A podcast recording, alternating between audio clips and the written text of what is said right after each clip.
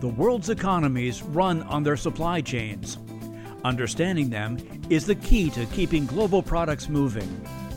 Welcome to Supply Chain in the Fast Lane, a series of business podcasts co produced by the Council of Supply Chain Management Professionals and Supply Chain Quarterly. In this initial series of episodes, we explore the current state of logistics. Supply Chain in the Fast Lane is sponsored by Here Technologies. Accelerate your business with spatial intelligence. Today's episode focuses on third party logistics. Here's your moderator, Supply Chain Quarterly's executive editor, Susan Lacefield. Hello, everyone, and welcome.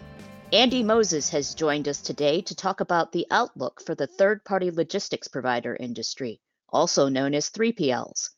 Andy is the Senior Vice President of Sales and Solutions for Penske Logistics. So, Andy, what are some of the biggest challenges facing third party logistics providers in 2022? Well, it's been quite a dynamic environment, although our listeners, I think, all, all know that. Um, I would say some of the key things that we've been managing have been uh, people shortages. Um, in our business, uh, warehouse forklift operators, truck drivers, uh, are very important, but also supervisors and managers uh, at our various sites, since our business plays out across hundreds of sites around North America and elsewhere around the world. So having enough people, having the right skilled people to do all the work uh, has been one of the challenges we've been we've been navigating. And then I would say there's all the pandemic related disruptions uh, in terms of what we've been able to do, meeting uh, with customers, meeting meeting with people, um, staffing in some of our facilities, just general disruptions driven by COVID, um, which knock on wood seem to be getting a bit better here lately. And let's hope that trend continues, Susan. Indeed. Um, speaking of the pandemic, has that changed the nature of the relationship between 3PLs and their customers? Are there certain services they're looking for now that they maybe wasn't as much in demand in the past? Yeah, I think any kinds of challenges and disruptions tend to drive uh, good partnerships, tend to make existing partnerships stronger. Um, mm. And so, um, so has the pandemic changed the nature of the relationships? Um, I think we've learned a lot together, uh, and, and, in that process, found more things that we should be doing together.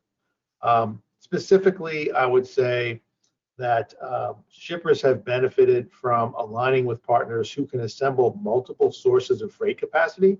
Um, and so, if uh, if a private fleet or dedicated fleet uh, is challenging to be staffed, well, what other sources of capacity are available, and what resources can the provider bring to the table? So, I think that's been important. Um, probably the the combination of services has been important to shippers uh, in mm. terms of uh, being able to tap into multiple services to create solutions um, and frees them up a bit in terms of the number of relationships that they have to manage. And so I think those are some of the, the key things that come to mind. Um, making sure that there are alternative paths to securing freight capacity, and then really relying on, at times, multiple situations and uh, and services to create a solution that that makes sense at the at that moment for the shipper.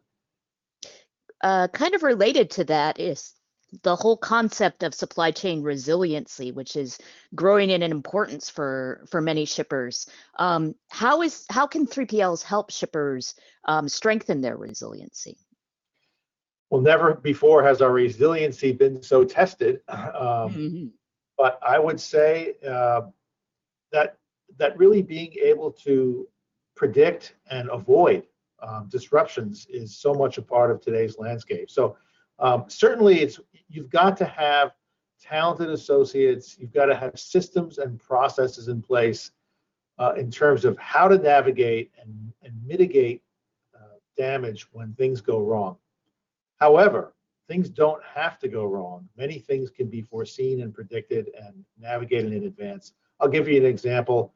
In the case of uh, of an oncoming storm, for example, is mm-hmm. the provider able to quickly circle um, all the transactions that might logically be affected, whether they're from suppliers or deliveries to customers or what have you, within a certain service radius, and then uh, assemble the means to act upon those early, adjusting routes, um, moving things forward, moving shipments forward, perhaps to mitigate what could otherwise be um, you know, disruptions to service. Great, that makes a lot of sense.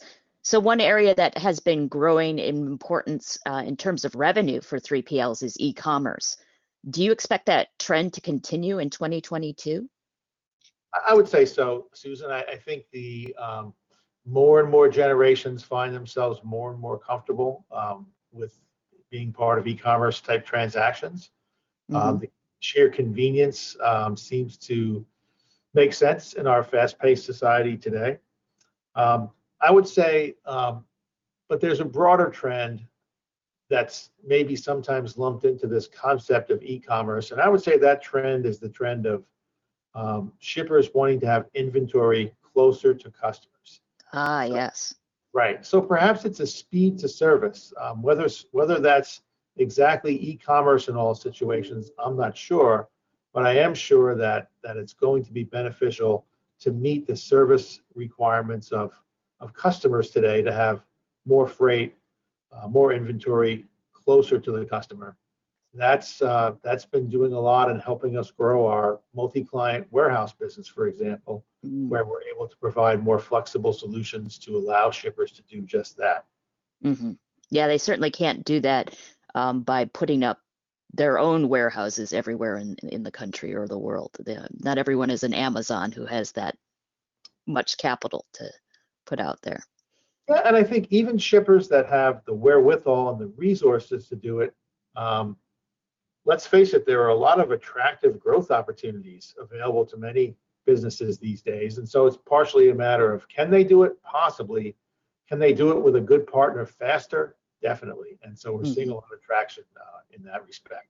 Great. Uh, so, what about mergers and acquisitions? Should we anticipate seeing much activity in um, in that area for 3PLs in this year?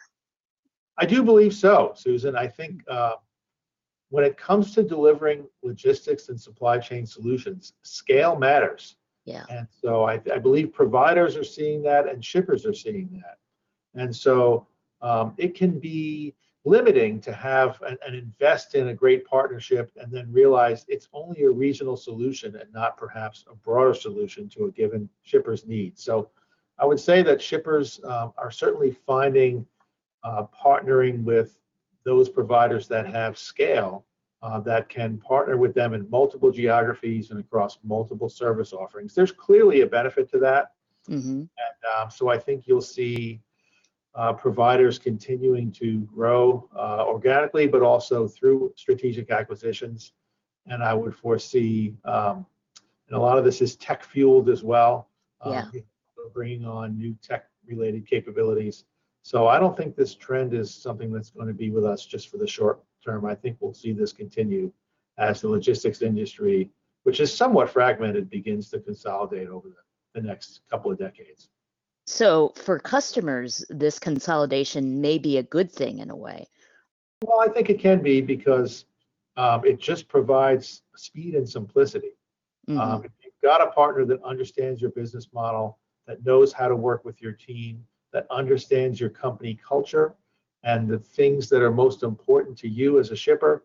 Um, then, as your business takes you different places and into different arenas, um, you can scale that up much more quickly than if you've got to um, sort of train a new provider in, in every market where you want to where you want to make an impact. So, yeah, I would say so, Susan.